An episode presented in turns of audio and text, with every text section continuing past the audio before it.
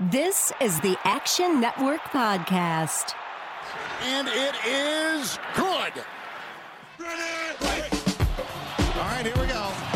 From the 10, throwing end zone. Spectacular catch. They're saying it's a catch. Touchdown. You see, most gamblers, when they go to gamble, they go to win. Oh my God, that's incredible. Big bank, small bank, I like to make money. All right. That is the ultimate kibosh. You want to bet? And we are underway. And welcome to the Action Network podcast. It's week four. I'm your host, Chris Raybon, joined as always by my guy, the Prime Minister of Degenerate Nation, Stuckey. Stuck, what's going on? What's up, brother? Crazy, crazy week three. From a betting perspective, middle middling week for me. One Thursday, slight, slight profit Sunday, and then had my worst call maybe all year with the Eagles, uh, plus four. And I also had some under. Looking to shake off that call. Couldn't have been more wrong there. Really impressed with with Dallas. We'll get to those teams later on. But Sunday was so exciting. I mean, for me as a Ravens fan and, and as the biggest Justin Tucker fan in the world, a 66 yarder off the off the bar uh, and in is as exciting of a field goal as you'll ever see in the NFL. We both hit our totals. We had our money line underdog parlay again. I went one and two. You went two and one. The funny thing is, the one game I won, I, d- I didn't like my bet, and that was the Dolphins. Talk about a sweat. Uh, I also had the Mhm. under, which got busted on that two point conversion. Same. My other two games, the Colts, I'd play again. I didn't hate that play. And same with the Jags. I mean, the last time I played the Jags, yes, I was very disappointed with the play, but they had a 94% cover rate at the end of the third quarter, and they run a flea flicker that gets picked off. Who, who's their coach? Who, who, Oh, who's- God. Who, who might I their mean- coach be? Who might? What coach might lose a 94% cover rate in a Um, quarter? A battle of just coaching ineptitude. I mean, I had Cliff Kingsbury kicking that field goal at the end of uh, Oh my a God, did you see- I- 68 yarder. I literally that was like my only tweet during game time. I think I was just like LMAO Cliff. I laughed out loud so hard when Jamal Agnew for the second straight week returned to kick for a touchdown. But just like weeks one and two, who cares? We're on to week four. Let's get into it. All right, before we kick things off here, three quick reminders. First, if you plan to bet on any sport ever and you still haven't downloaded the award winning Action Network app, what are you doing? It's got betting tools, it lets you shop for the best lines, and it's got analysis from myself, Stuckey, and the whole Action Network team. And most importantly, it lets you track every bet that you make. Number two, if you need to reference our Sunday six pack picks anytime, all you have to do is use the Action Network app and follow Sunday six pack because we use that account to track those picks there. Uh, they're posted every Friday. And finally, in case you haven't checked out our other episodes here on the Action Network podcast, our action teammates Brandon Anderson and Raheem Palmer do shorter NFL betting shows every Monday and Friday, which cover betting recaps, Monday night football previews, look at lines, and basically anything that Stuckey and I didn't touch on here. Raheem and Brandon crush it, so definitely check them out. Oh, and uh, I got to shout out my dude uh, Brandon Asire. Uh, so I actually got to hang out with with Sean Kerner for his birthday over the weekend, and uh, one of his boys listens to our pod. He's a big fan. Uh, so shouts to Brandon. He said something about our, our pod is, which is I think would be a compliment to both of us. He said your picks are a lot more disgusting than mine, but you're winning him over. Like you're always convincing him to, to go that way. So like I was like, oh yeah, that I love that because I hate making disgusting picks. But I know Stuckey will also love that because he loves making disgusting picks. Yeah, I love doing it. It took me a while to get over the the hurdle. The co- college, it's still oh god. But NFL, if I'm getting over seven and I like the spot and the number, click, click, click. Yeah. So no, we're gonna get we're gonna get to some of those today. Oh, yeah. Don't you worry. Oh yeah, and uh, yeah, let's get into it with the Action Network podcast presented by BetMGM. It's week four. Let's get to Thursday night football. It's not the best game, but it's the only game tonight. Let's bet Thursday Night Football.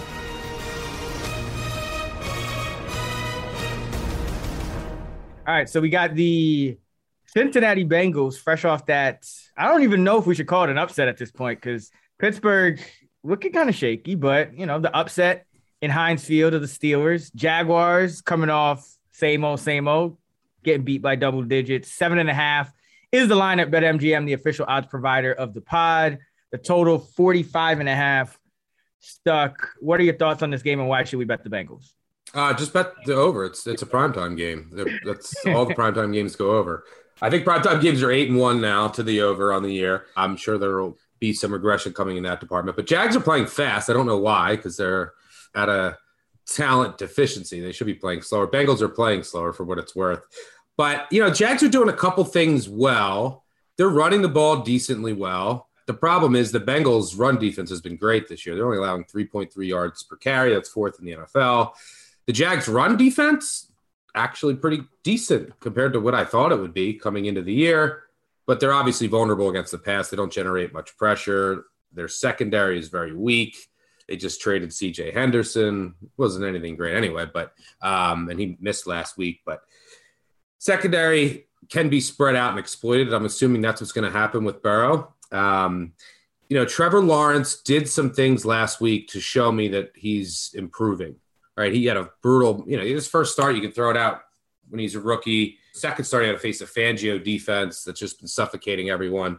And then last week he gets a little easier defense. And if you look at his like adjusted completion percentage, there was some progress there. He looked a little more comfortable.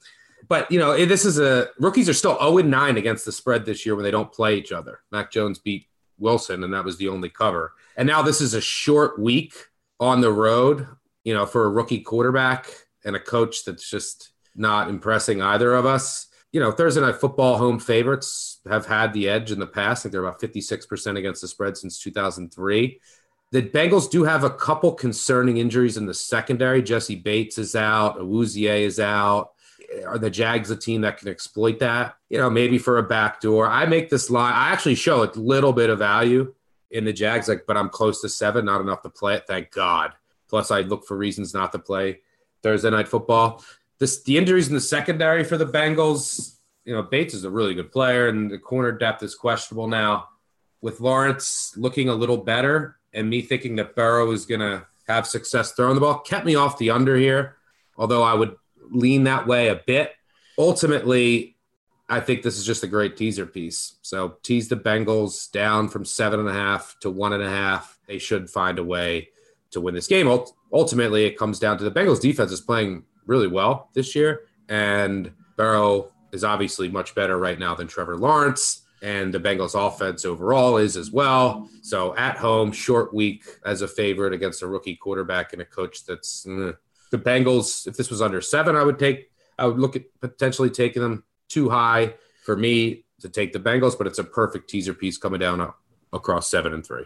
Yeah, I love the teaser. The Bengals defense, they're right there with Carolina these two defenses that kind of may enter that conversation of, okay, this is actually a good defense that hasn't been the last few years at least. The key for me in this game, and the same thing that kind of kept me off the Jags, well, besides Urban Meyer, but the thing that made me scared for the Jags last week going against the Cardinals was because the Bengals are kind of like the Cardinals. They both blitz a lot. The Bengals are seventh in blitz rate. They blitzed 38 times already this year, according to Pro Football Reference. Trevor Lawrence against the blitz, eight of 23, one touchdown, two picks, 4.4 yards an attempt. He's been abysmal against Which makes blitz. sense that, you know, yeah. a rookie quarterback trying to slow everything down and then you're getting blitz. It's hard to process everything early on in your career. Especially if your coach doesn't know what the fuck he's talking about. But Bengals, number one in early down pass success rate. Uh, remember, we like to filter out for early downs because third downs, a lot of luck involved, penalties.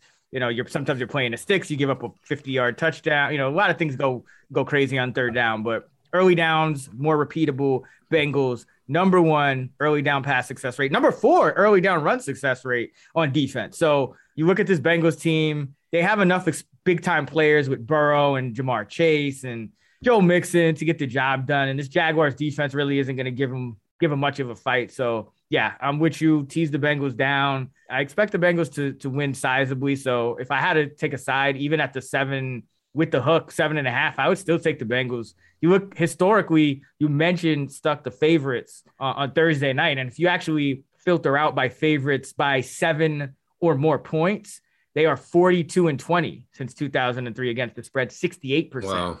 And we've talked about this. When you have the inferior team, it's really tough when you don't have those extra days of preparation to figure out a way to you know beat expectations. That's that's really what it comes down to. Yeah, and scheme, um, uh, you know, scheme yeah. to compensate for some of your deficiencies. Mm-hmm. There's a handful of coaches that are good at that, and you know, in any given week, you'll see a couple even surprise teams have a, just a really good scheme that that week. Uh, you know, big back to the Giants beating the Seahawks last year, late in the year. But you also you also are playing on Sunday and then playing Thursday, and you have to travel in between there, which mm-hmm. eats into your preparation time as well. Yeah, because most of those favorites are home favorites. Obviously, it's gonna yeah. it's more rare to be a minus seven favorite on the road. That's pretty much the analysis. Trevor Lawrence sucks against the blitz. we have seen nothing to suggest that there aren't 30 to 31 teams better than the Jacksonville Jaguars right now. So Bengals tease them down. Take the seven and a half if you want. It's not my style, but I wouldn't argue with it. All right, let's get into our pep talk. So for today's coaches pep talk, our producer Matt Mitchell has actually not chosen something from the film Blue Chips. I'm glad he started watching other things because there's a lot of content out there. You keep playing the way you're playing, we're gonna get our ass beat again tonight. So this week we got a clip from one of our favorite shows and one of our favorite clips from the show, The Wire, and uh, Stuck. Who we dedicated this one to? It's my favorite show of all time. I got my Cutty's gym. Cutty was the man in that show. Shirt on. yeah, we got to dedicate it again to Urban Meyer until he wins he's down there in the humidity acting like uh, he knows what he's doing. And uh, I'm not sure that's quite the case. So this clip will fit well to that. Hey, yo, what's up, Playboy? How come you wearing that suit, B? For real, it's 85 degrees out here and you trying to be like Pat Riley. Man, look the part, be the part, motherfucker. Please, you walking around with a fake clipboard. You can't even read a playbook. Be for real. Like my favorite thing every week is just finding some the, the dumb thing that Urban Meyer d- did this week. Like this week, it was a trade. It was it was a trade of of of CJ Henderson for like a, you know, like the 36th best tight end in the NFL. But yep. I did promise Matt that we weren't going to have a 15 minute wire tangent. So let's have like a seven minute wire tangent. That's fine with me. so I'm only going to say this one time. You do not get to win, shitbird. We do. All right. What's your what's your favorite cold open from the wire? You, you already know mine because I just posted it in Slack. I think that was one of my favorite parts of the wire, just all those cold opens. I think it has to be Omar, Omar, and Brother Mouzone. Oh, that's a good one. I was gonna go with Snoop and the Nail Gun, like the, oh, the, the season so four. Good. I think it was. If anyone hasn't seen that, first YouTube Omar Brother Mouzone, but also YouTube Snoop Nail Gun or Snoop the Wire Nail Gun. Hey guys, this is the show producer Matt Mitchell. I'm so sorry to interrupt. Uh, Stuckey and Raybon did actually go on to talk about The Wire for 20 more minutes. And if you wanted to hear that, I know you may be thinking to yourself, this is bullshit. So just, you know, hit those guys up on Twitter if that's something you wanted to hear. Uh, but I'll just leave you with my favorite quote from The Wire. I'll take any motherfucker's money if he giving it away. And then we'll keep this train going here at the Action Network podcast. Thanks for listening. Uh, that was our coach's pep talk. Urban Meyer still needs it. Let's get into our week four six pack. Thirsty for action? Let's crack open the Sunday six pack. For everyone not familiar, what we do here is we give three picks each for uh, sides. We cannot pick the same side, but we can be on opposite sides. Two points for our first two, one point for our third, and then we also get a point uh, for our favorite total, which we do in the next segment. I think for the first time, I have a lead on Stuck. I think the one time I won, I came from behind. So it's like my first early season lead, but it's 14 11. Probably would be tied if you hadn't bet the Jaguars twice, but you live and you learn. And I got the first pick this week, right? You're 14 11. Yep. For the first pick of the week four Sunday six pack, I am going with the Baltimore Ravens plus one at the Denver Broncos. It's Baltimore, gentlemen. The gods will not save you. I love this pick because look at who the Broncos have played thus far. They played the Giants in week one, they played the Jacksonville Jaguars in week two, and then they played the New York Jets in week three. So the Broncos have looked great. Teddy Bridgewater's playing great, but we know absolutely nothing about the Denver Broncos. Why? Because they've played nobody. I love the buy low spot for Baltimore. Uh, we know Baltimore can beat quality teams, even if it's ugly. They beat the Chiefs in a crazy turn of events. But I like Baltimore in this spot. You know, they're getting uh, you know, Williams back. That's gonna help their run defense. We know the Broncos are gonna want to run the football. That's what they that's what they kind of do. Run the ball, play defense. Well, playing defense is great, and they have a lot of talented pieces, but Lamar Jackson throws that all out of the out of the window. He's just going to make off schedule plays that can beat you in a way that Daniel Jones and, and Zach Wilson and Trevor Lawrence really aren't, or, or they're not going to make enough mistakes. They're going to make too many mistakes to overcome, you know, if they do make a good playoff schedule. And and then on the other side, I just think that the like the Broncos on offense going against this Ravens D, they're gonna blitz. The Broncos really haven't faced a ferocious pass rush yet either. When you talk about the Giants, when you talk about the the Jags and the Jets, so this is just a, a, a step up in competition for the Broncos, who I think if they started the year with almost any other combination of teams where you didn't include like three of these teams of, of these league worst teams, they probably would be, you know, getting points right here. But we got a situation where you're getting the Ravens getting points. And I'm still at a point like I'm not, you know, there's some ugly picks that I really like, but I'm at a point where I still see value on some of these teams that I'm getting as underdogs that are quality teams. And the Ravens are, I still think they're a quality team. Lamar Jackson in his career, 13 and 7 against the spread uh, on the road. Harbaugh, 29 and 21 against the spread, 58% uh, as a road underdog. So I love the Ravens. Uh, love them down to a pick 'em. I think they win this game. I just I just don't trust Denver's strength of schedule. Uh, and you know, ask me coming into the season who would have won this game, and I said the Ravens. Nothing has dissuaded me from that. I would have loved if they lost. I mean, I know you're a Ravens fan, Stuck, but I would have loved if they lost to Detroit, only because I probably would have gotten even another half point to a point. But Baltimore Ravens plus one at Denver. You're not allowed to use Lamar Jackson and John Harbaugh against the spread trends for this game because Teddy Bridgewater is 38 and 14 against the spread in his career. yeah, but um, what's he on the road?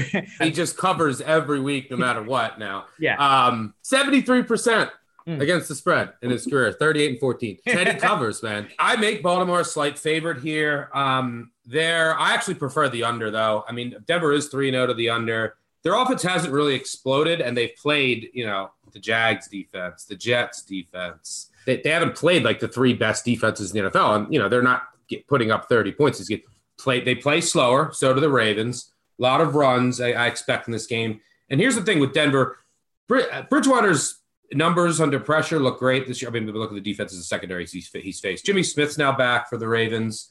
Should get a uh, close to a full workload this year. So that secondary is now coming together. You mentioned Brandon Williams, Justin Houston back. Derek Wolfe, I don't think he's going to play this year this week, but he'll be back soon too.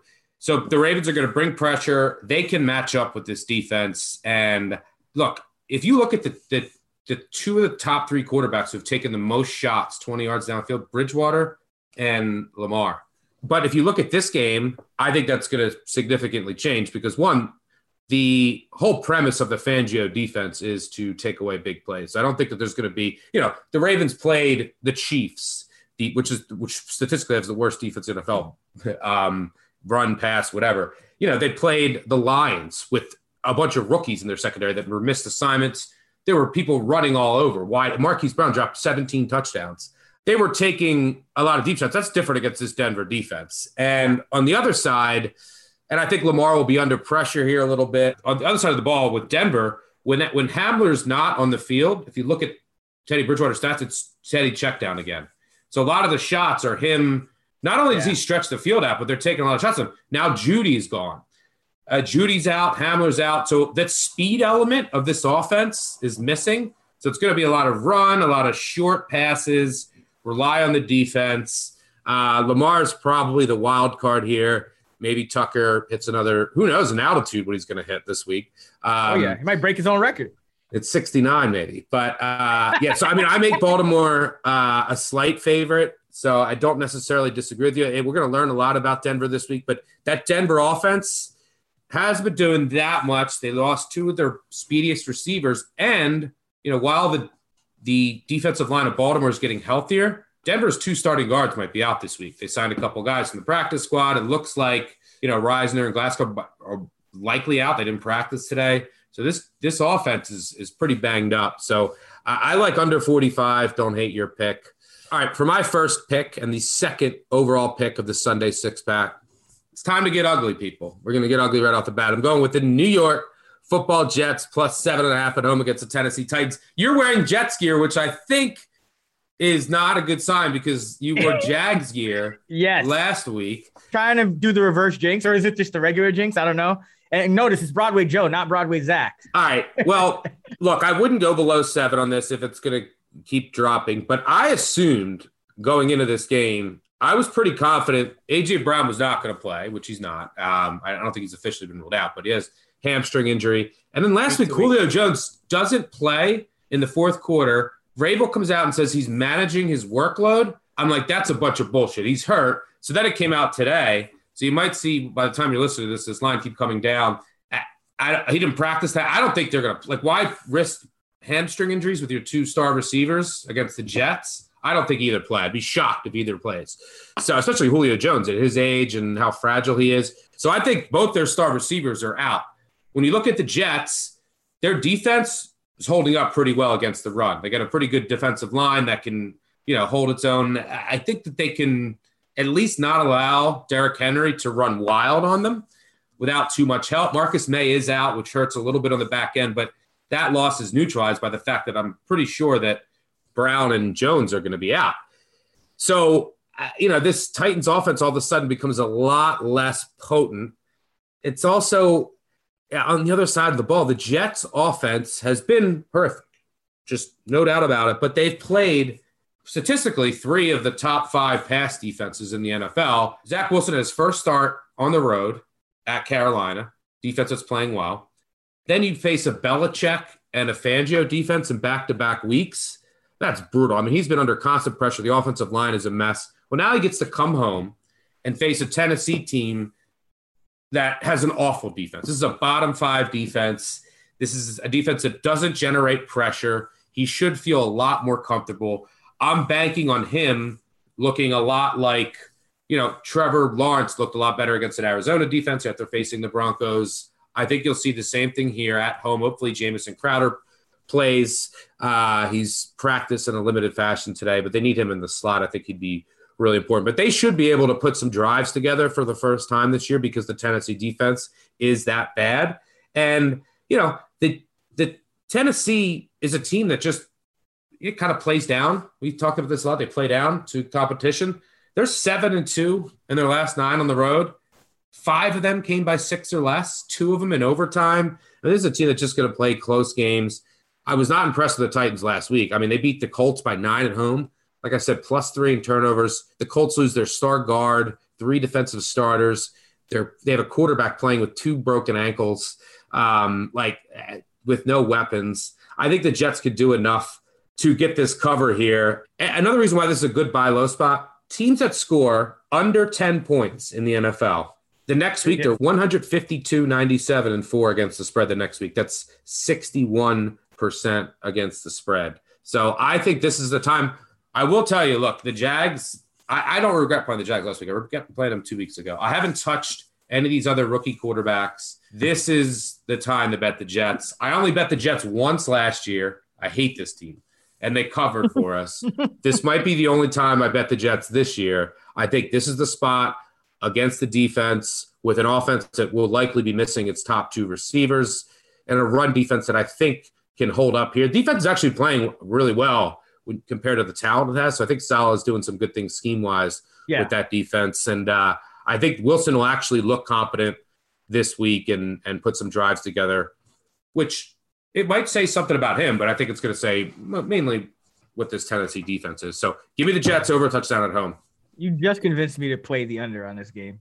like everything you said, it's like just like I, I you said you rather play the uh the Ravens Broncos mm-hmm. under. I think I just rather play this game under. I do agree. I think the spot is great. I mean, you mentioned teams that don't score a lot. Straight up shutouts. An underdog off a shutout versus a favorite not coming off a bye. So as long as the favorite doesn't have like long rest, 39 and 20, 66% since 2003.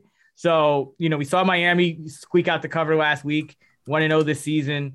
Uh, but yeah, all my trends are on the Jets. The the one thing that scares me, I have like seven trends on the Jets that are kind of similar, like 60%, buy low spots, you know, bet against the public after a big game, 61%, coming off a shutout, 66%, you know, three game losing streak, you know, 64%. So a lot of things that suggest, you know, the Jets are the right player. But one thing that scares me is that the Titans' issues on pass defense have been explosive plays on third down.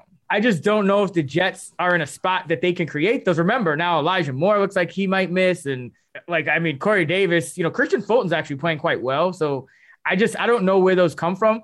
I mean, this might make you sick, but the Titans are actually number two in the league in early down success rate against the pass on defense. It's been all third down, like issues for them. Remember, Seattle had like the big play on third down. So that's what scares me. Maybe the Jets could do that, but I, I think I'd still rather take the under because I don't, I mean, they played a 25 16 game against the Colts last week. I, I don't know if the Jets can beat that. So uh, I get it. It's the right spot.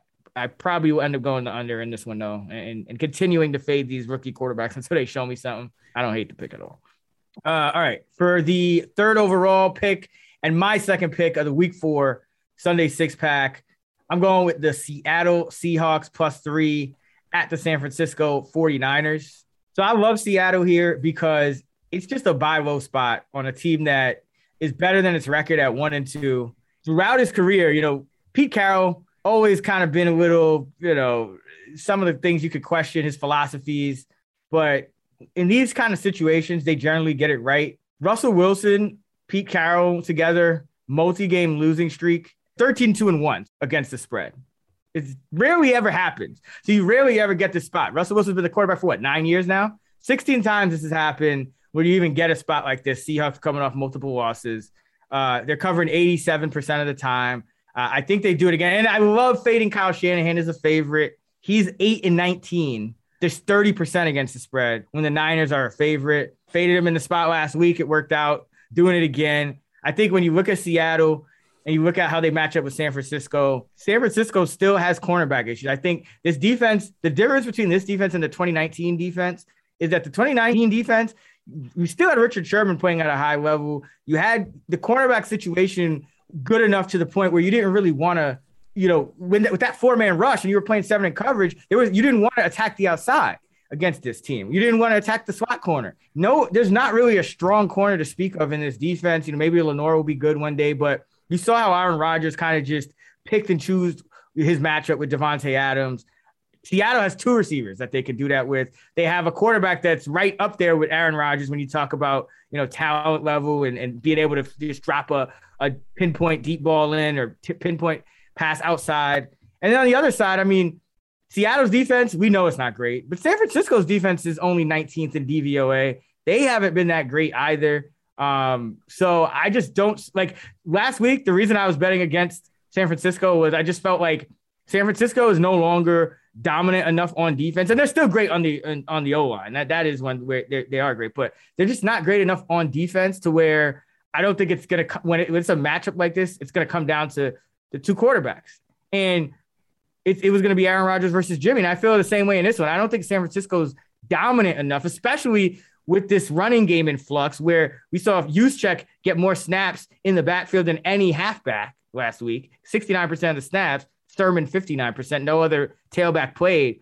They got they got everyone involved in the run game. And you know, Kyle Shanahan, he's he's working hard to try to scheme up ways for this offense and for Jimmy, but he obviously doesn't trust him in the red zone took him out on fourth and goal uh, to bring in Trey Lance. Like, I just think that San Francisco's not dominant enough to where they're going to blow out Seattle. Seattle's going to be there, and it's going to come down to Jimmy versus Russ. And that's advantage Russ. Love the spot. Russell Wilson is a road dog, 20 and 11 in his career against the spread, 65%. Even Carroll, just take out Russ, just Carroll overall, you know, 36 and 21, 63% against the spread off a loss. And again, with Russ, 13 and 2 off a multi-game losing streak. This is just a spot for Seattle. Uh, I love them in this spot. I don't think they go to one and three. Uh, I have to disagree here because the game's going to be decided by a field goal. If it was plus three and a half, I would agree. they're going to win the game, win. though. That's the thing. Uh, they're going to win by a field win goal. by a field goal. That's fine. uh, but I would just look. Russ should have success against this beat up secondary. The 49ers should also have success on offense. But look, Russell Wilson is an underdog in his career has been very good 23 9 and 2 against the spread. So that is what 34 games. In, in those 34 games, any spread, you should only tease dogs generally between one and a half and three. But any spread, he has covered the six point tease 32 out of 34 times. That's 94%. And when the spread is between one and a half and three points, as it is here, and when you should tease dogs, 15 and 0. So this is a perfect teaser piece for me. With the Seahawks should keep this within one possession. So yeah, I'm te- I, I mean, teased them with Cincy. So uh, you're right. I, yeah, I mean you're right about that. I love him as a tease. I love him on the spread. I love him as a dog, a money line dog. Like I just think this is the spot for Seattle. I'm fading Jimmy G. Like this is I, like these are the kind of picks I'm trying to make so I don't have to go with like the Jets. It's like I'm trying to take quality teams with quality quarterbacks you know, early in the year when we're kind of panicked about them and then we're all down in them and they're one and two. Like if Seattle beats Tennessee, uh, or they hold that lead against Minnesota, because they've had a double digit lead in every game. If they beat Tennessee or Minnesota or both, like this, there's this line is closer to a pick 'em. So give me Seattle, but uh, your point is taken about the, the tees. It's a good point. All right. Well, I don't think I've bet a quality quarterback all year. You have. Um, so we're going to keep that trend going with my second pick and the fourth overall of the Sunday six pack. I'm going with the Pittsburgh Steelers plus six and a half at BetMGM at Green Bay in Lambeau and the washed Ben Roethlisberger. I watched that game last week and he looked horrendous. But if you didn't know that I was picking the Steelers this week, you oh. haven't been listening to this podcast. I knew it. The classic Tomlin spot. What? A rah rah Mike Tomlin spot. We win the game with this crew of bodies right here today. Uh, bring your A game today. Tomlin has some deficiencies in in game management and other things, and his team can come out flat. But when they need a win and when they have the us against the world mentality, there is no better motivator. Let the greatest of all time look at your work. And people used to say narrative, narrative. This it just happens every time, over and over and over and over again for years. Give you some numbers. Tomlin road favorite against a losing team, 16, 30, and 1 against the spread, 34.8%, failing to cover by three and a half points per game, negative 29% ROI, dead last of every single coach who's ever coached the NFL on our Action Labs database since 2003. I don't want to hear about the labor pains, man. Deliver the damn baby. Tomlin is a road dog against a winning team. 18 and 6 against the spread, 75%, covering by an average margin of six points, 48% ROI. Number one of all 130 coaches in our database since 2003. Bring your A game today. You ain't new to this no more now. You know what I mean? Dominate this football game look, one they're one and two. They're going to Green Bay. Everyone has written them off. Season's over. Ben is washed. This team sucks. Blow it up. They have no chance here. This is where Tomlin thrives, right? We see it all the time. Usually wins these games outright. Like they'll find a way to win, the, like they did in Buffalo somehow. I wouldn't be surprised if they find a way to win this game. Their defense should be a lot healthier. That's what people haven't been recognizing. Minkah Fitzpatrick's played pretty bad. He'll be fine. But you know, they haven't had Haden and Bush at times. They didn't have Watt and Highsmith. Those guys are all practicing. I expect them to play. You know, I think this is going to be a lower scoring game, which gives more value to the dog. Try to find it, see if you can get the seven, which is obviously important. Uh, I'd buy that up to you know minus one twenty. So I think it's going to be lower scoring game, which provides even more value to the underdog here. But I'm trusting the spot. I'm trusting that Pittsburgh will be able to run the ball a little more than they have been against this Green Bay defense. And Green Bay won't. Ha- I don't think they're going to have MVS. And people are like, "Oh, MVS, he stinks." No, number one, he has huge games. Number two, he's the he's the field stretcher. So he's the guy that doesn't matter if he's you know catching a ball or Rodgers misses him or he's dropped. They don't really have another elite speed guy like him, so it makes them a little easier to defend and then focus on Davante Adams.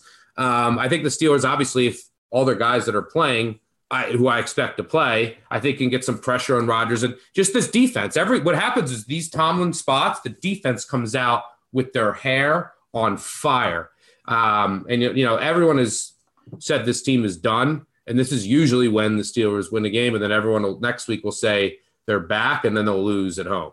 That's the the Tomlin circle of life. So give me the Steelers plus six. It's a game I make like five and change, five eight so, like from a line value perspective, I, it's not the biggest edge, but it's the spot. I bet this almost religiously, as you know. there'll be times when we fade Tomlin as a road favorite later in the year, hopefully with Big Ben. So yeah, give me the Steelers. Yeah, this is a, this is a great pick. These are the two that like I was kind of hoping you would take because they they've looked so bad, but like Tomlin, you you mentioned like he wins these games straight up. Mike Tomlin on the money line as a dog from October on is, 26 and 19, 58% straight up. Remember, he's a dog. Dogs are supposed to win like, you know, what, 40, 30, 35, 40% of the time. Like, you know, it's just been absurd with him. I mean, him off a loss, 57% against the spread, 43 and 33. A, dog from week three on 35, 14 and 2, 71% against the spread. Ro- on the road off a loss, 22 and 14, 61% against the spread. I mean, everything pretty much is like Tomlin spot, Tomlin spot, Tomlin spot. Pittsburgh wasn't my initial money line dog pick, but I may switch to them. There's a really good chance they win, and they they they have a juicy money line right now. So um, I do like this pick. It's the it's definitely the right pick. To put a bow on this, Tomlin as an underdog. This is a wild stat. Tomlin is an underdog against an opponent with an equal or better winning percentage. 27 6 and 1 against the spread. 27 6. So uh, I'm trusting Tomlin on the spot here. Wouldn't be surprised if we get like a block punt. Rodgers gets, you know, throws a pick six. The Steelers will come out with their hair on fire. Hopefully, Ben doesn't mess it all up. And this is a and this is a big letdown spot for the Packers too, because it's another yeah. reason why I liked them last week. It was like, okay, San Francisco two and zero, oh. Green Bay it doesn't want to go one and two on prime time. You saw Aaron Rodgers, like he was about as happy as I've seen him in Green, like as a Packer uh, in the last like decade. You know, and, and that post game interview, he's like, "Oh, isn't football romantic?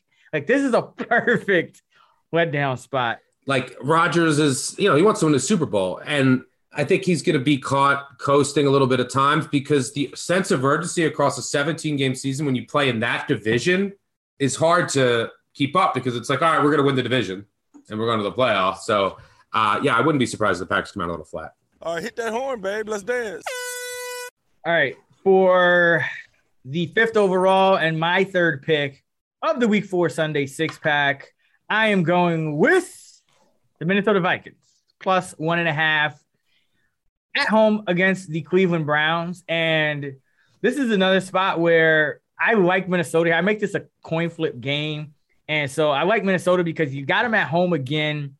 You know, they're a home dog. Zimmer, he's got some some kind of familiarity with Stefanski because he coached under him. Now, you know, it goes both ways, obviously. Stefanski's going to understand some of Zimmer schemes, but I think Cleveland, you know, they got this kind of freebie against the Bears last week in a game that I just had all wrong.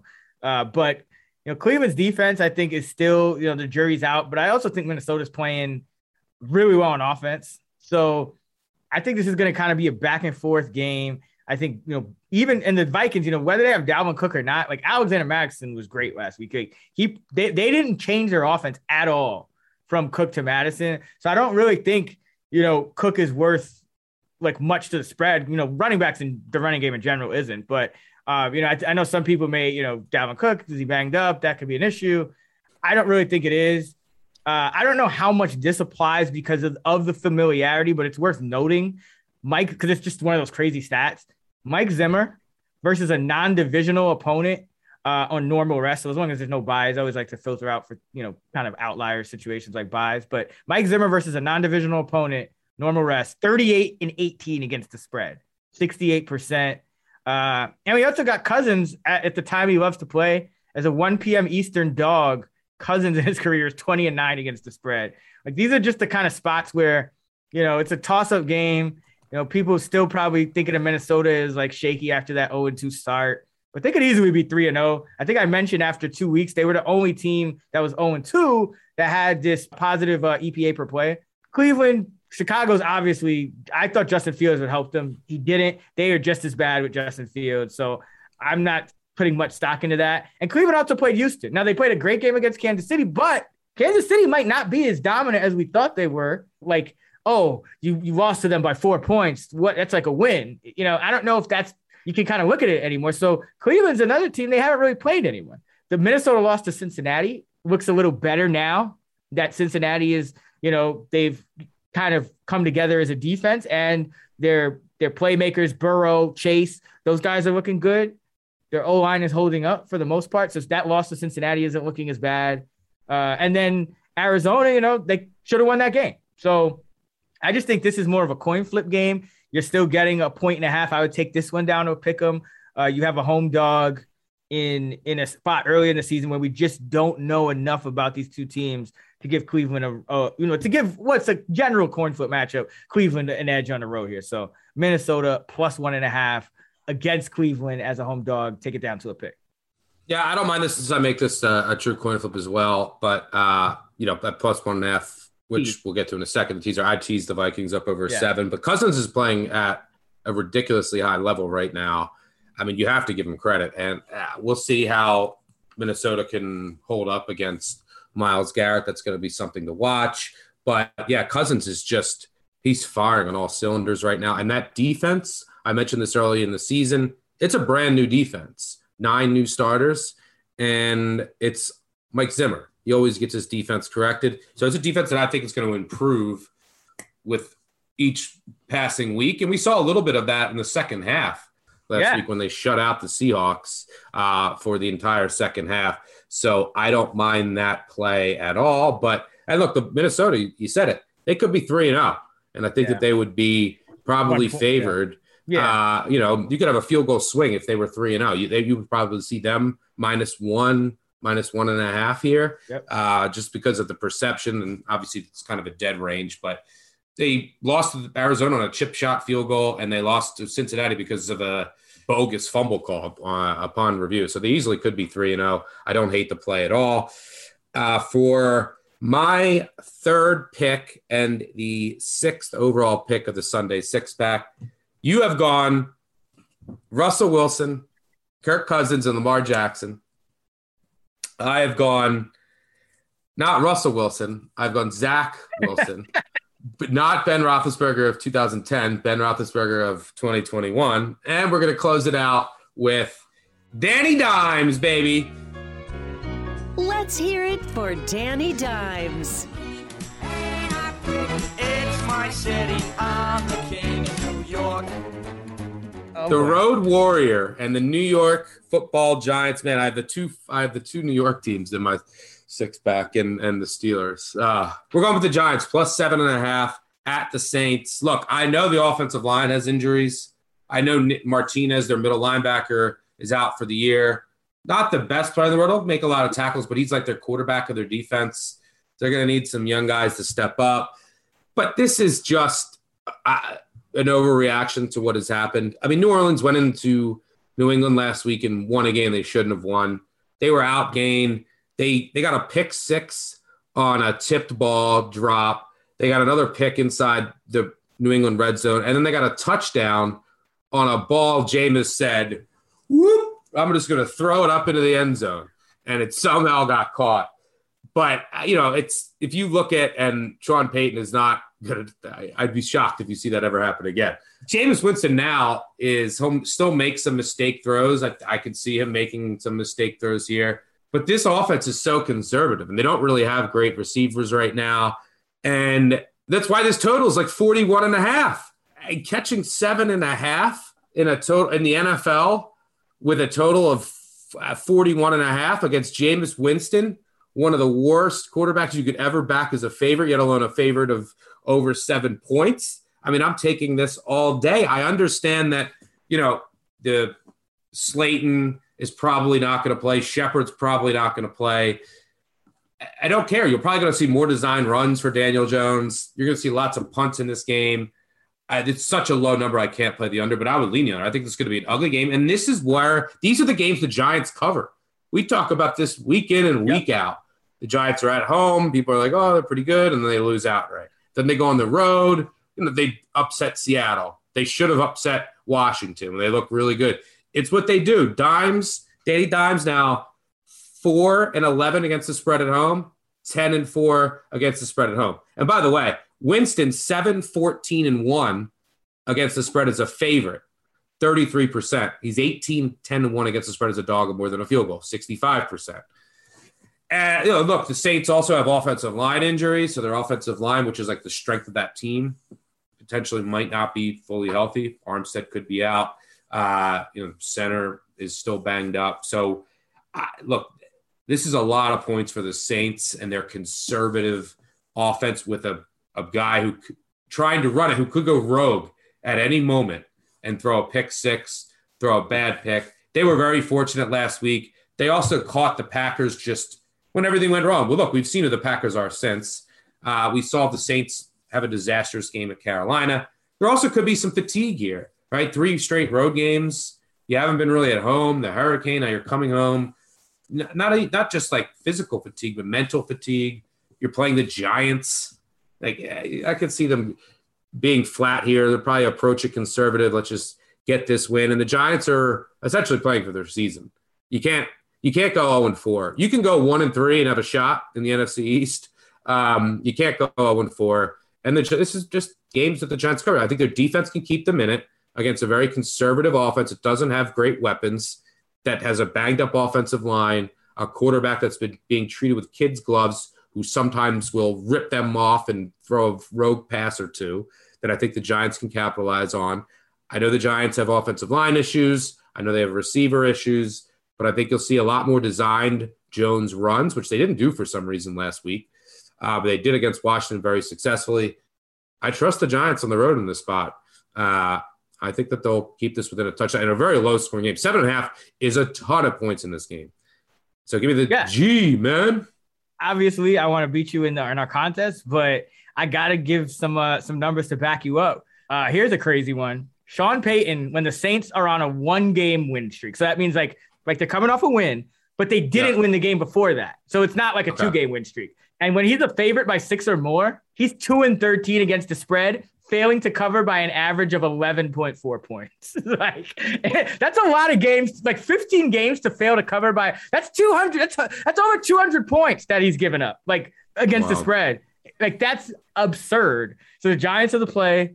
Uh, Danny Dimes, you mentioned 10 and 4 uh, on the road, 9 and 2 as a road dog. So they've I don't know how the Giants have been favored a couple times at home. I don't but that's yeah, that's not even the situation here. And then Jameis, when he's a home favorite, just 5 and 13 against the spread as a home favorite. He's failing to cover by 3.9 points. So you almost a field goal. So yeah, this all points to like a like a Saints like 17-13 win or something like yep. that. You know, like nothing, nothing too crazy. Same, same, pretty much the same game as last week. Giants look like they might do it, but they do something stupid late in the game, uh, or they just kind of you know fold and uh, and the Saints win the game.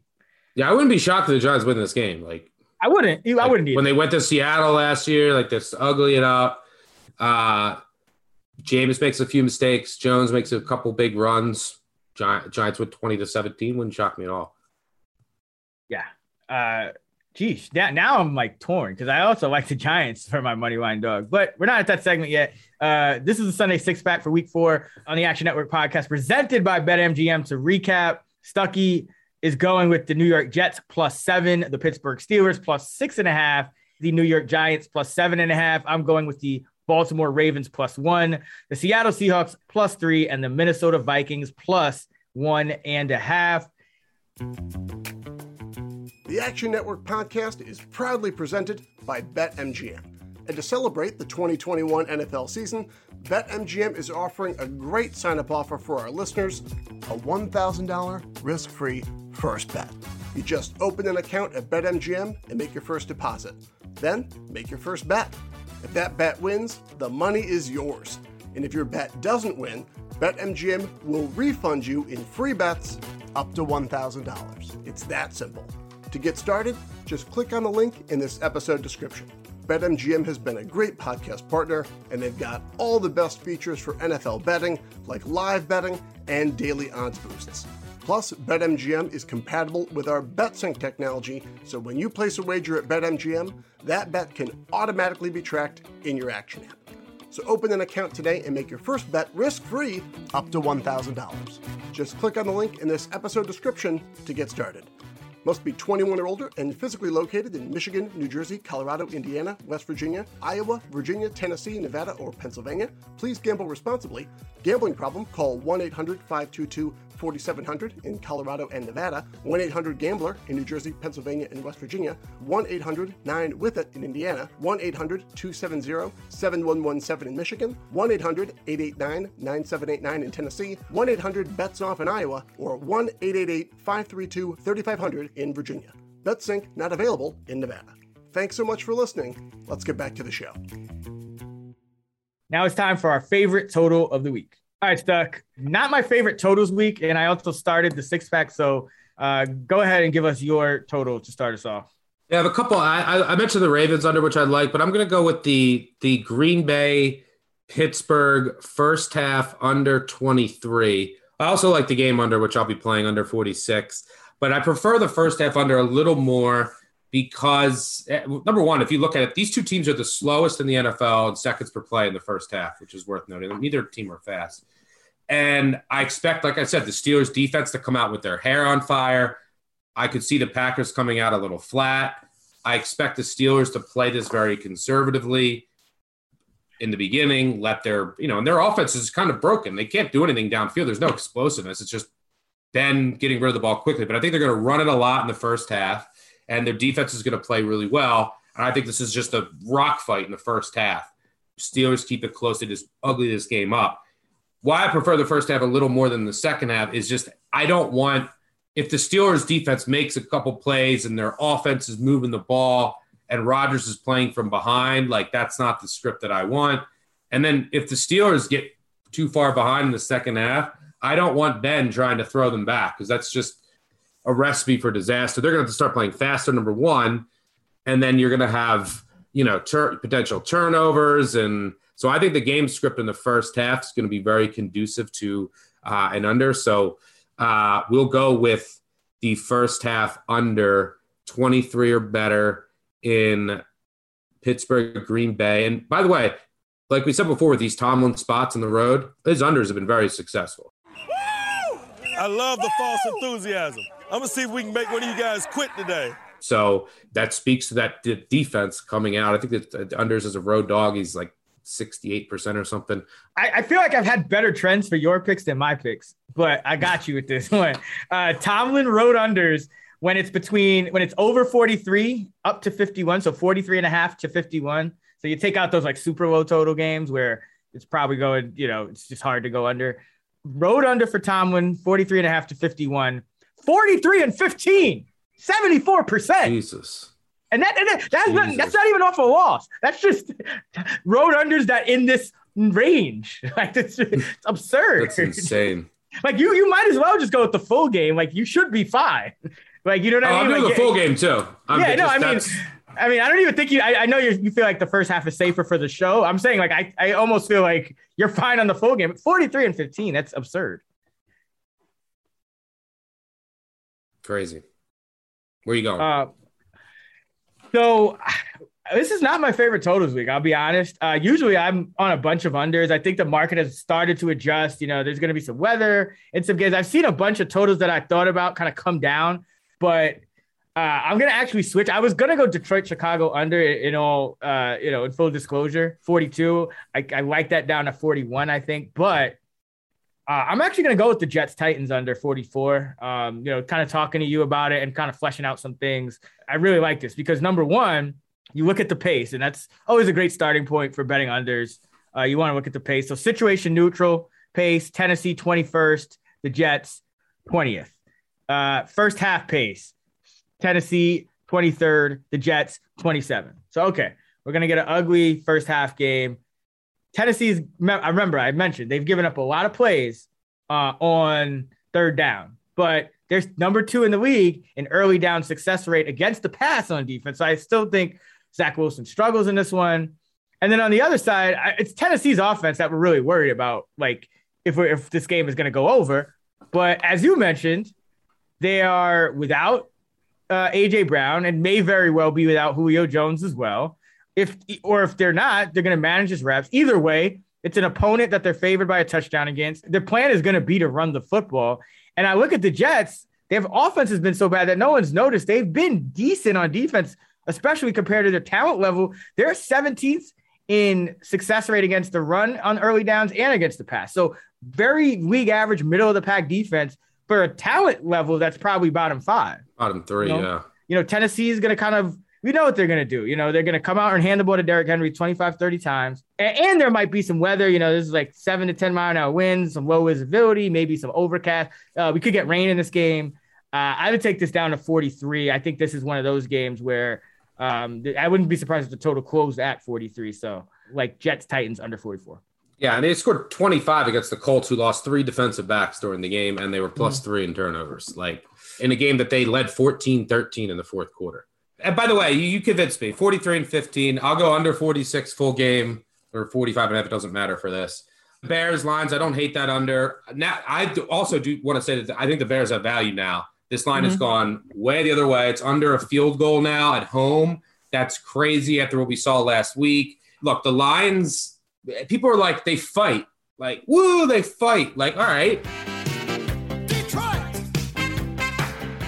That's yeah, that's good if you can try to cover 10, but plus two and a half now in Chicago. This reminds me of week two when the Bears played the Bengals after week one. Um, and a lot of money came in on the Bengals, and the Bears won that game. They got a, a bit fortunate if you look at the box score. But this is a Lions team that was getting blasted by San Fran. As someone who had plus 10 at the close and got a backdoor on two touchdowns, two two point conversions, and an onside kick. Like they were down 20. They should have lost that game by 24. And then, you know, you look at the Packers game, they played a good first half, and then they got blown out. The lot the Ravens should have been up by 24 in the first half. If Mar- they don't have all those drops, this is a team without a secondary at all. Matt Nagy's coaching for his job. Fields, I might might start, might not. You might see Foles. Feel any it'll be an upgrade if it's not Fields right now from what we've seen last week. If you see Fields, will be a short hook. Like it won't be a disaster like last week. Nagy has to win now, or he's going to get fired. He can't lose this game. You could see, you know, Big Dick Nick Foles in there, or you could see Andy Dalton if he's healthy, who at least you know aren't or are just not going to be like it looks like a dark room out there, like Justin Fields said last week. Uh, and obviously, this is a much easier defense to go against. Jared Goff outdoors. So I like the Bears now that it's under. I threw them in a money line parlay with uh, the Bills that it got under three. Uh, if you grab the Lions at like five and a half, six, that's a great grab. But this crossing the three now is, uh, I think the Bears have value. So let me ask you a question then, because I, I kind of agree with you. So I've been meaning to uh, ask you this because this is one thing I've never, I just haven't done it a lot. So like I when I do it, it's just kind of off like live betting. But like, at what point does it become profitable to start looking for a middle? Because I I got the Lions at plus six. It must have lasted like an hour. It was like Sunday afternoon. But yeah, at two and a half, like like what point at what point should I be looking to just straight up middle this like a hundred percent? In general, if you have a, a position and then the line moves, you're gonna make out I think over the long run, you're going to make more profit by just holding your plus EV position now instead of trying to middle it.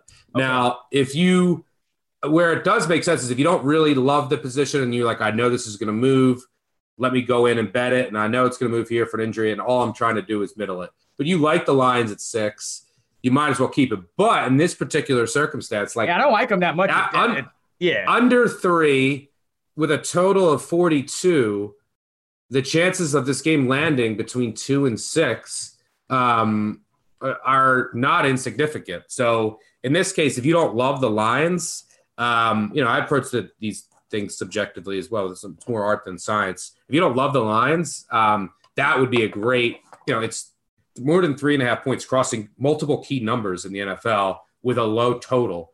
So these numbers become even more important. So if you don't love the Lions, you don't have to put your full bet on uh, what you put on the Lions. But if you want to just throw a little bit on the Bears, I think that's a, a, plus EV play, both of them. But if you made the line like four, taking six in a low scoring game, plus EV bet, and then laying two and a half when you make plus EV bet with a higher chance of a middle than most games between two and a half and six, all the key numbers. So um, that's the evaluation tool that I would use. Okay. Yeah. So to recap one more time, stuck going Packers Steelers under 46. I'm going Jets Titans under 44. Let's get into our favorite teaser of the week. Oh, yeah. Six point teasers.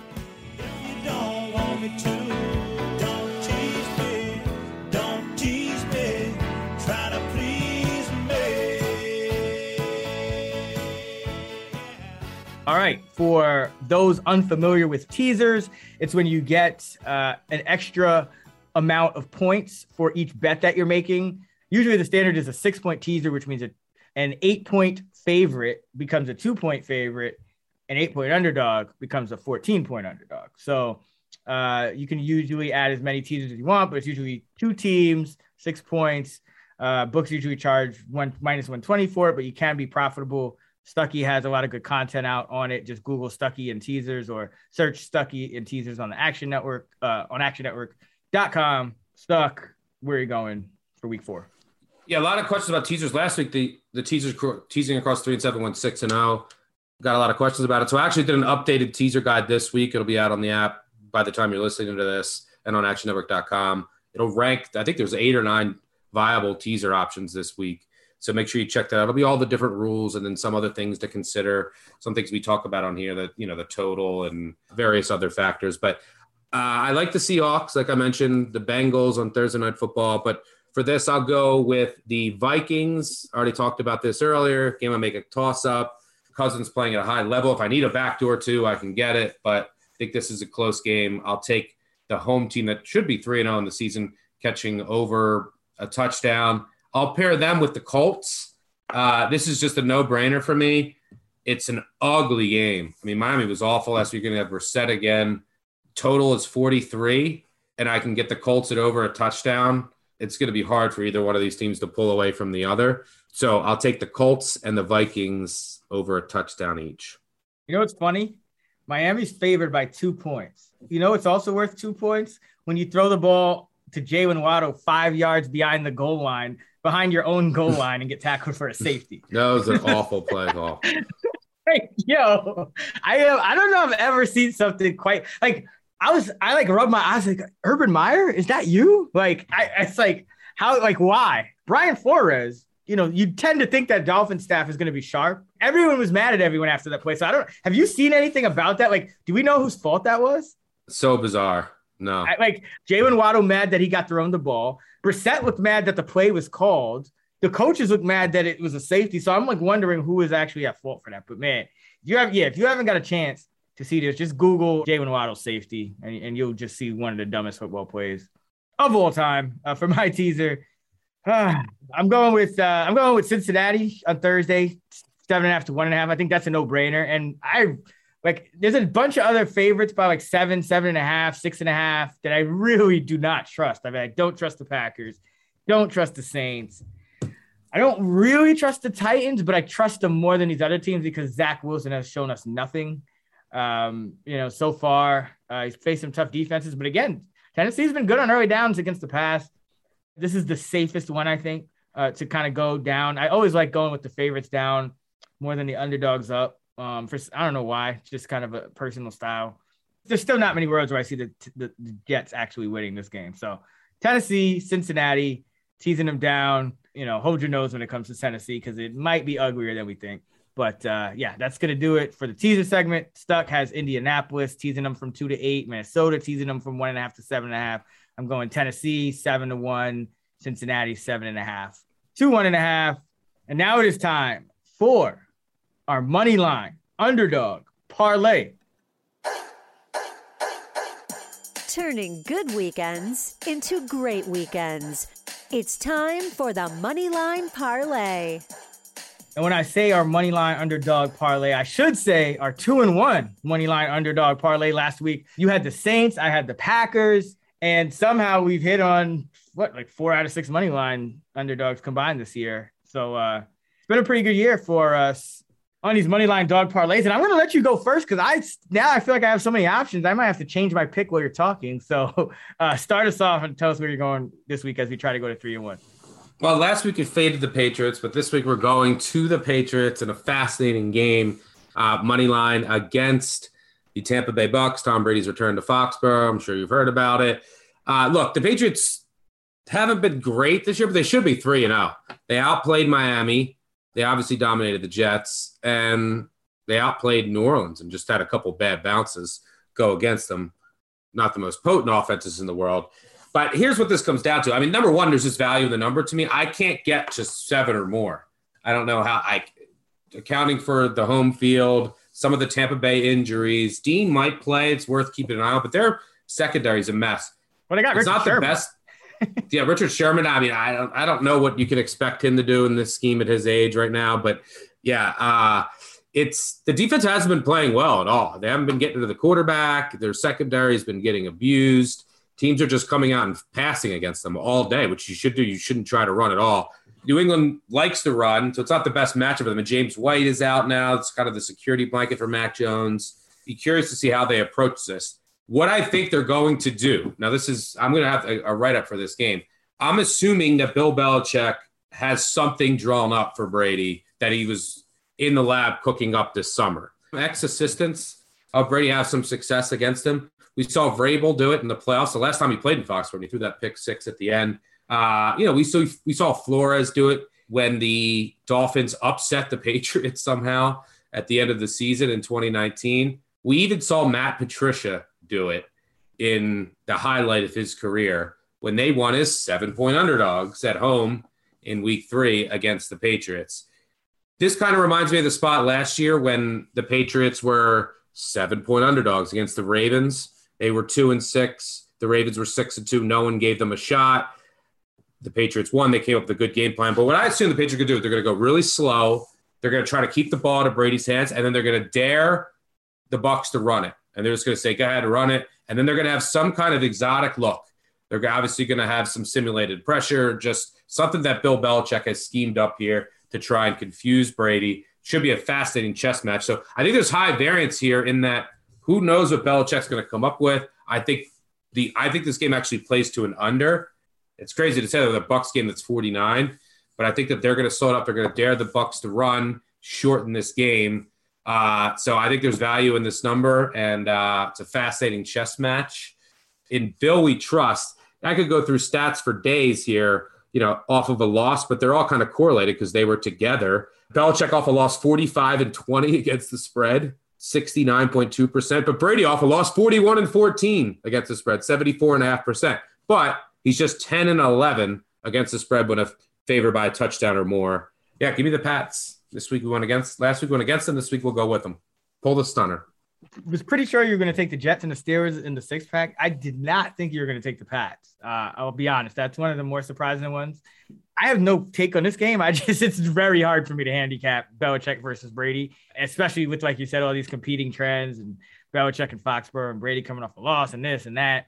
So I mean, it's it's interesting. It's spicy. Let's see. Let's see how this goes. It's it's plus two twenty five. So you know it's there, and I'm gonna I'm gonna kind of go right in line with that and go with a, another big underdog. I'm gonna take the Giants plus two eighty. I already mentioned Sean Payton in these spots failing to cover by 11, you know, over 11 points a game. Well, the line is only seven and a half. So if they fail to cover by 11 and a half points, they're losing this game. Uh, Jameis Winston, 12 and 11 on the money line is a favorite. So there's about a 50, uh, right under a 50% chance, almost a coin flip, that Jameis loses outright as a favorite. And you're getting plus 280. You're getting implied like a 30% chance of winning. So give me the Giants in this spot. You mentioned it. This is the kind of game they kind of muck up. They make it look nasty, you know, and uh, I, you know, I wouldn't be surprised. Everyone thought they were going to get that win against the Falcons. Uh, they didn't. You know, they probably should have got one against Washington. They didn't. I wouldn't be surprised if this is the spot they they get they get that one win, and then and then this is the Giants script. Yeah, this is it. So, and this is a juicy parlay. So we are we are really kind of feeling ourselves after going two and one so far. Plus 225 and plus 280. That's a payout on a hundred dollar bet of one thousand one hundred and thirty-five dollars. So you put in a hundred, your payout is twelve thirty-five. So you're getting over ten to one odds here.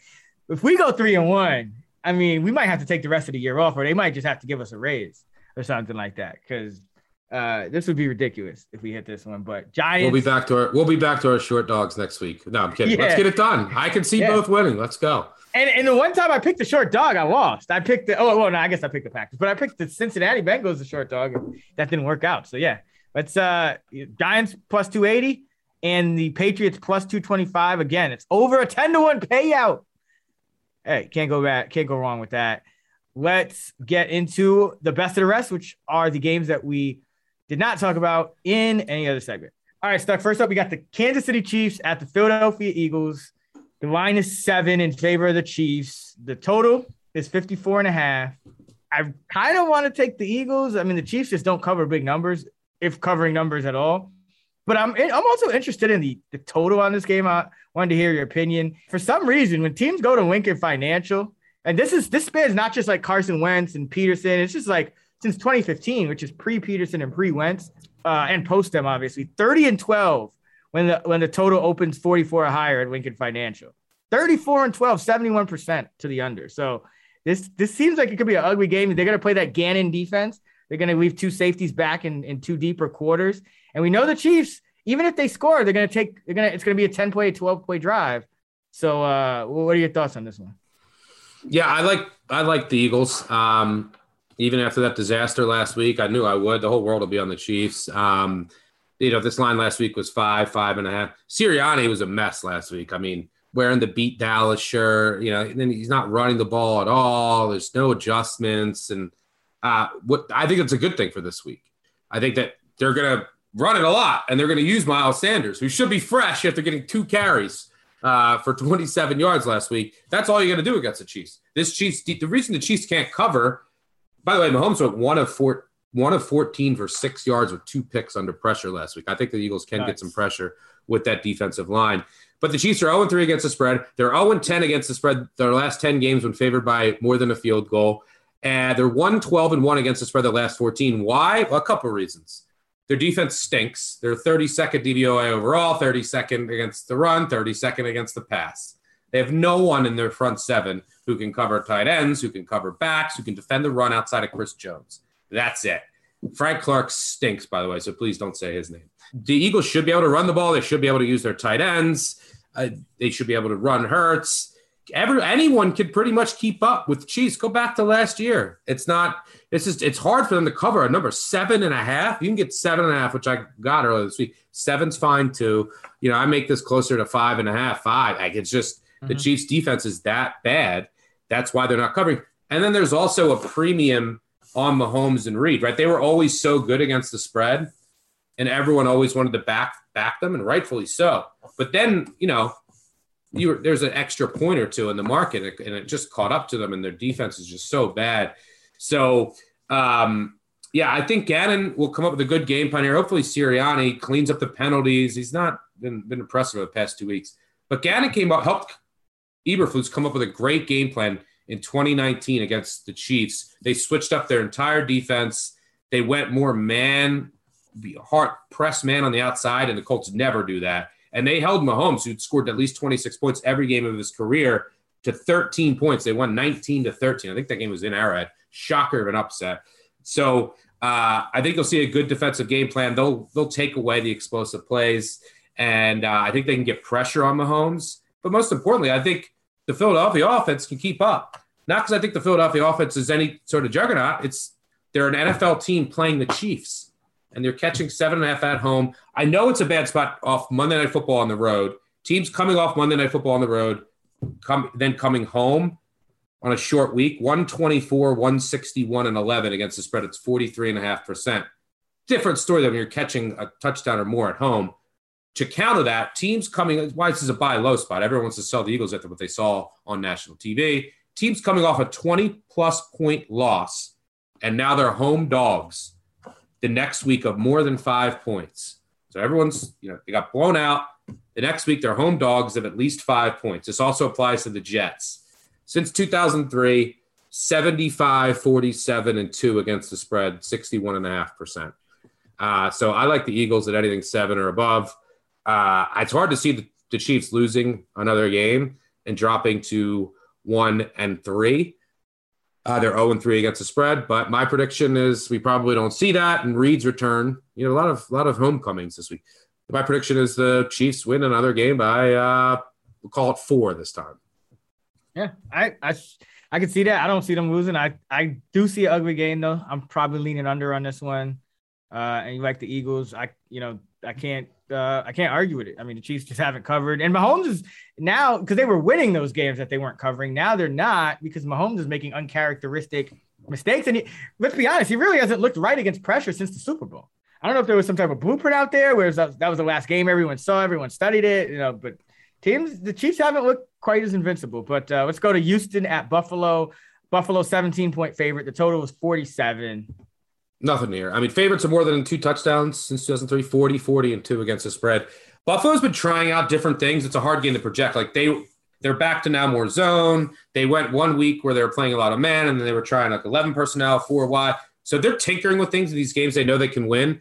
I doubt they show much here. They might try some things. They have the Chiefs on deck. Yep. Big revenge game. They might sit on this. Uh, I make the, the line spot on. This isn't, uh, just don't touch this game. Carolina at Dallas. Dallas, four and a half point favorites. The total 50 and a half. I've actually liked what I've seen out of Dallas's defense. It might sound crazy, but I think Diggs is playing very well. Uh, I think Micah Parsons helps that defense. I'm tempted to take Dallas in the under here, but I might just stay away. I just we've seen we, have seen a lot of good things out of Carolina. Uh, what do you think of this one? Yeah, I'm leaning towards Dallas here. I was really impressed. Their defense is flying around, obviously benefiting from turnover luck.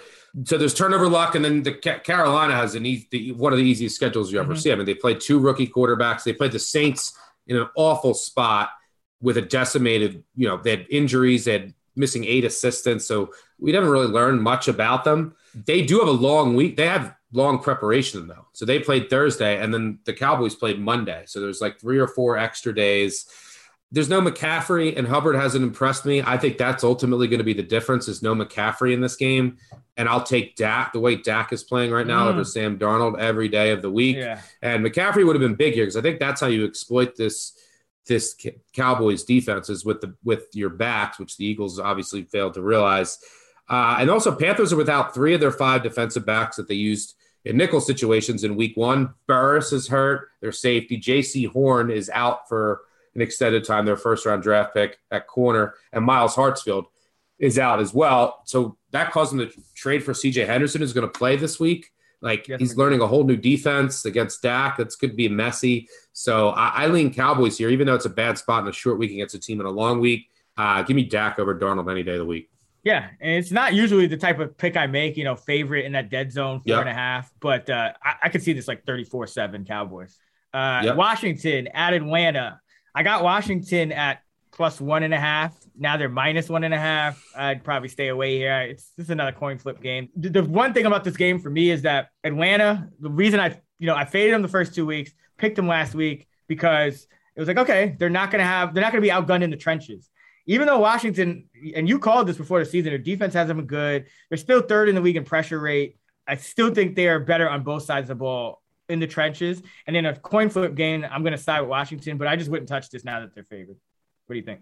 What is wrong with the Falcons? Arthur split the Falcons off with 32nd ranked rush offense and 28th ranked passing offense. They did nothing last week. The Giants had some injuries. They got just dominated by the Eagles in week one. They actually played with the Bucks into the fourth quarter, which tells you about how that Bucks defense is playing. Not great right yeah. now. That was their the Falcons' best game. They're down oh, 28 25 in the fourth quarter before a couple pick sixes. But yeah, this Falcons team is a mess right now is the will the Washington defense step up and make plays? The the Falcons defense is also a mess as well. I don't hate it, but nothing for me there. Uh, and finally, the Cardinals at the Rams. This is probably when I'm just going to enjoy the game. You know, it's in that dead zone. It's minus five for the Rams. 54 and a half is the total. It was at six for a while, and I thought about the Cardinals, but it quickly moved down. I didn't get a chance to hop in. So it's a stay away from me. What do you think? Yeah, I mean, I make it five, I think, 554 yeah. 553. I mean, I make it right there. Are the Rams going to have a little letdown? I mean, McVay was running all over the field, a little emotional letdown here. I don't know. McVay has owned the Cardinals. He's 8 0 against them in his tenure with the Rams. Murray, 0 and 4 against the Rams, QB rating 75, 187 passing yards per game, five touchdowns, four interceptions, 13 rushes, 46 yards, one touchdown, three lost fumbles. That means he has six total touchdowns and seven turnovers in the four games, all losses against the Rams. He's only rushed for 46 yards. He's taken 11 sacks for 91 yards. So the Rams seem to have the Cardinals' number here. We'll see. Yeah what Arizona can do. The Rams are the fastest offense in the NFL. Neutral pace situation, so like it's tough to back and to back it under here with these you know two high flying offenses. But divisional game, two undefeated teams. I can I can see it being you know starting slower than some would anticipate, but nothing for me here. Gun in my head, I go with the Rams here. They've just dominated, and I don't think the Cardinals have anyone to cover Cooper Kupp. But let's get into our last segment, and that's our Survivor Pool Pick of the Week. I will survive. Oh, the Survivor Pool Pick of the Week. All right, Stuck, we're both still alive. You went San Fran, Cleveland, Denver. I went San Fran, Green Bay, Carolina in the first three. Where are you going week four? I mean, the Bills are the obvious pick, but uh, they're the Bills. They're one of the best teams in the NFL. I want to obviously save them. And there's a lot of these seven point favorites that are scary to me that I can see yeah. losing. And I hope some of them do that I bet against and for Survivor. But uh, I went with the Bengals. When am I going to use the Bengals again? I, I don't know, probably not. So this is a good week to use the Bengals, in my opinion. I'm using Bengals on Thursday night. Yeah, I'm with you here. I'm going Bengals too. I, I mean, it's only right for me to continue to fade Urban, and I agree. The Bills, you could use them against. There's still two games against the Jets coming up for the Bills, so um, yep. Want to save them. Uh, that's going to do it for the Action Network NFL podcast for week four, presented by BetMGM. Remember, you can follow all of our picks on the award winning Action Network app. Just search for Sunday Six Pack in the Action app. Follow feature. You can find Stuckey on Twitter at Stuckey2. You can find me on Twitter at Chris Raybon. You can find our content at actionnetwork.com and in the Action app. And you can find our fantasy content as well at actionnetwork.com, or DFS content at fantasylabs.com. Until next week, let's get this money. Let go.